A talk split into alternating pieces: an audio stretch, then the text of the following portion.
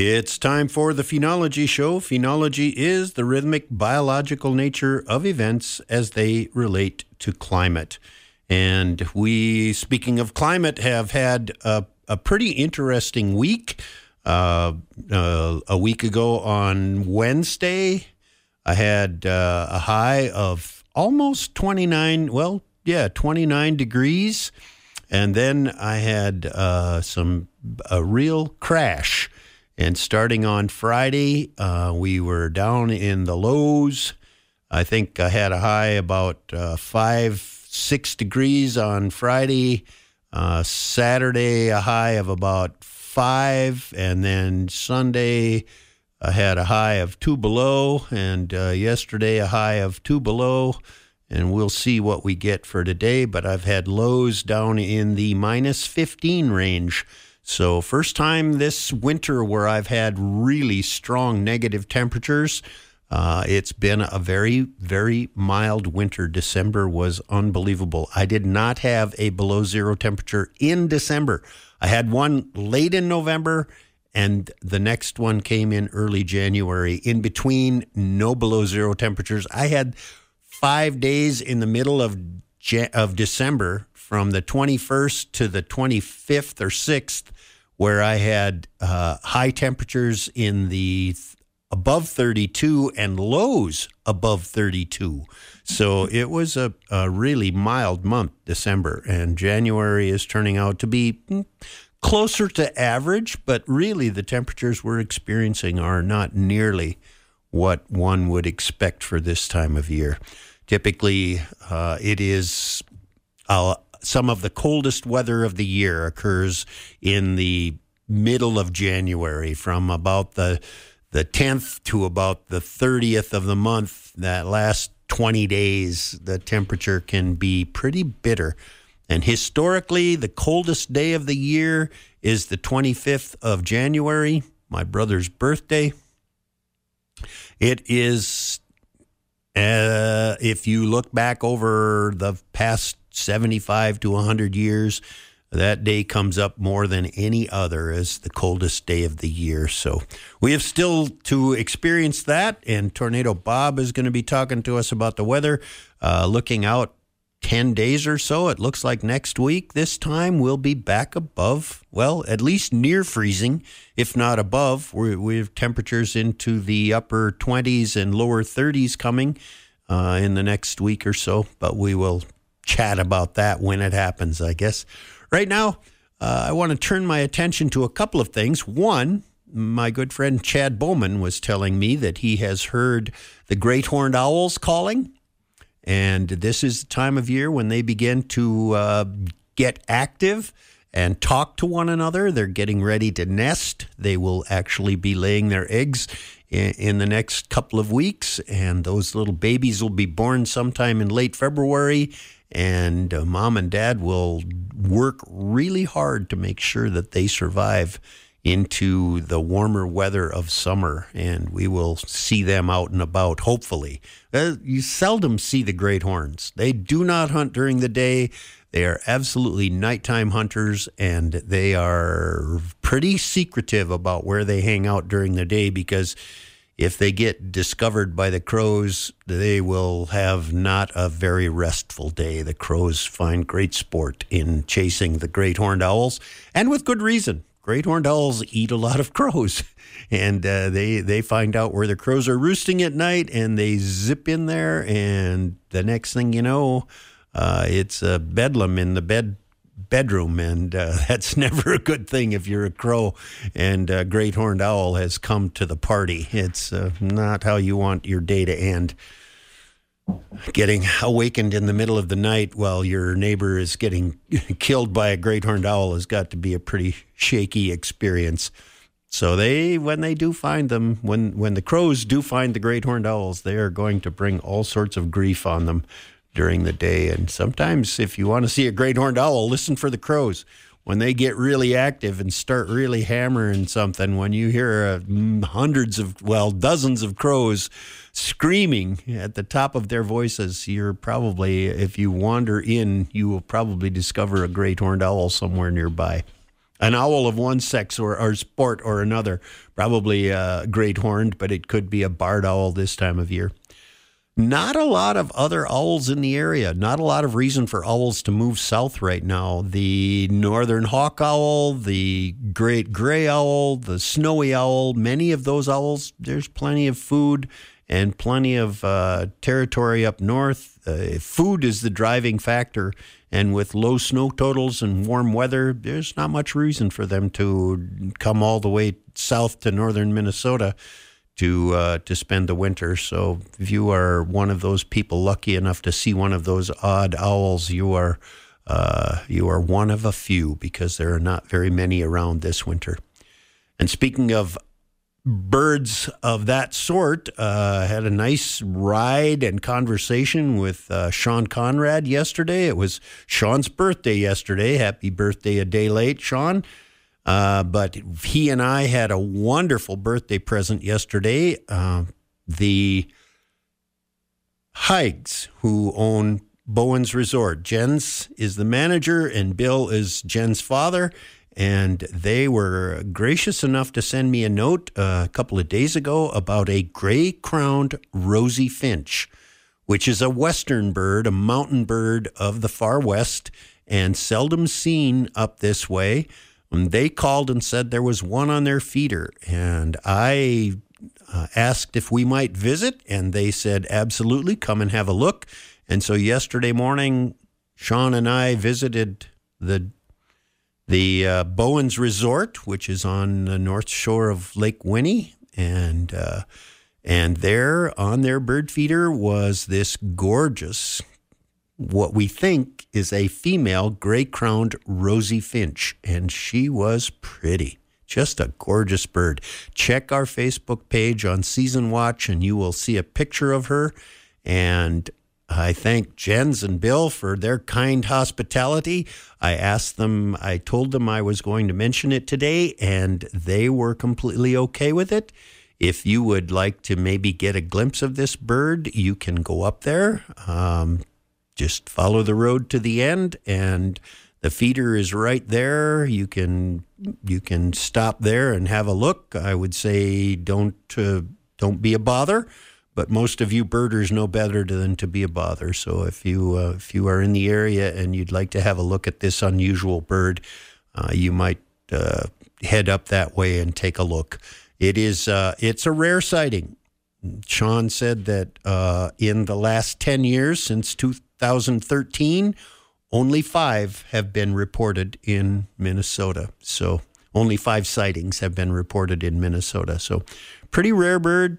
As to how it got here, that will remain a mystery. Whether it came on the on the head of a uh, ahead of a uh, weather system, or if it's just a finch that got its directions confused and uh, went marching about looking for food, one never knows. But it's found a pretty reliable source of food up there. They have a wonderful spread of uh, suet and seeds.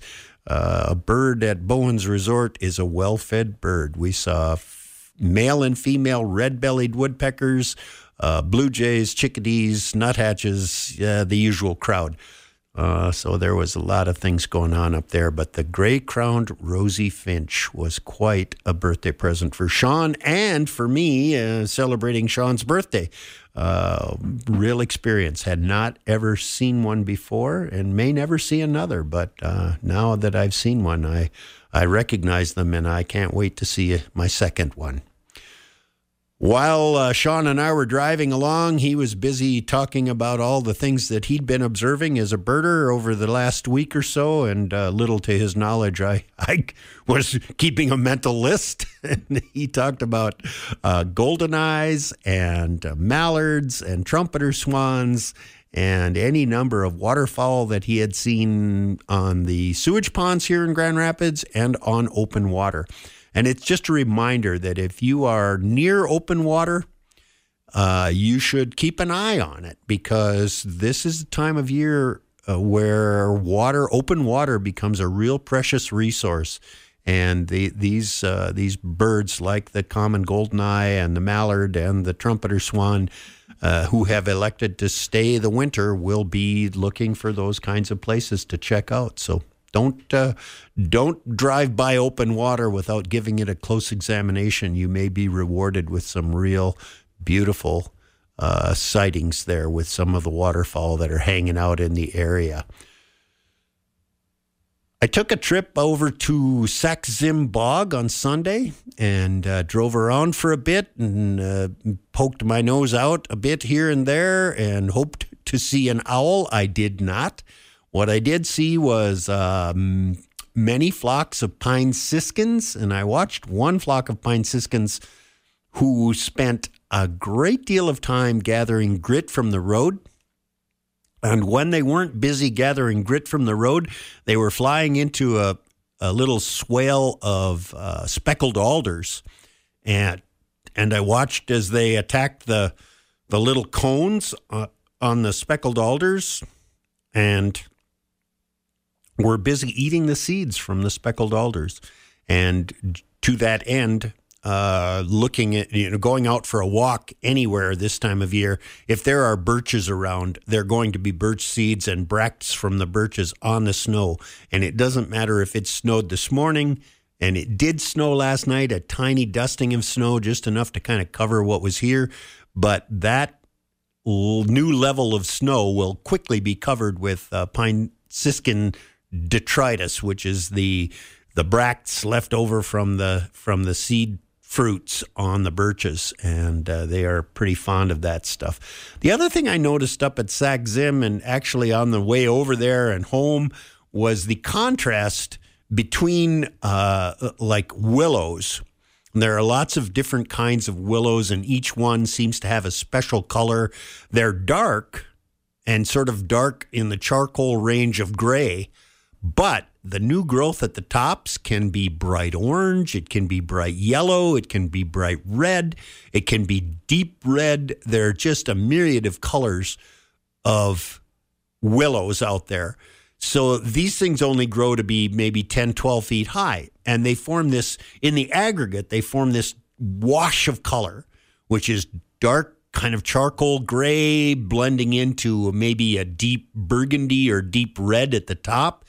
And then just above that is that kind of grayish white of the aspens, and I was quite taken with the with the beauty. And uh, you know, there's not a lot to look at this time of year, but if you concentrate and and let your eye wander a little bit and and see things in the aggregate, you're going to see some very very beautiful things out there. Some really lovely color contrasts. In my conversation with Chad Bowman about the uh, great horned owls calling by his house, he, by the way, lives up by Deer Lake, uh, we had uh, a little side discussion about voles and their absence this winter. Normally, like underneath my feeder, the the snowbanks look like Swiss cheese because the voles tunnel under the snow and they pop out and they dash out and grab a sunflower seed and then they dash back in. And this year there are no holes, none. I'm not seeing any voles around my feeder.